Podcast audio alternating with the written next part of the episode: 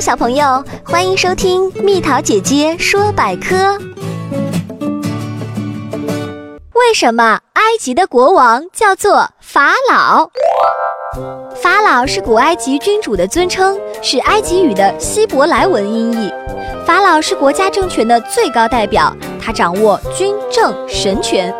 法老自称是太阳神阿蒙之子，是神在地上的代理人和化身。法老这个词啊，实际上是翻译自希腊文和希伯来文，对尼罗河流域国家统治者的称呼。这一称呼则来源于埃及语的“王宫”一词。所以说，法老其实原来指的是王宫或者朝堂。到埃及第十二王朝末期，法老一词还仅仅使用于指代王宫。你知道吗？最早将法老用来表示称呼埃及君主的，其实啊是第十八王朝埃赫纳顿时期的一封信，在其中呢就提到了法老愿他健康长寿并富有，君王。在此之后的第十九王朝，法老一词还可以用来代表贵族，而不仅仅是国王。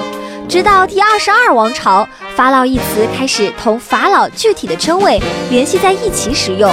法老才成为现在的含义，即埃及国王。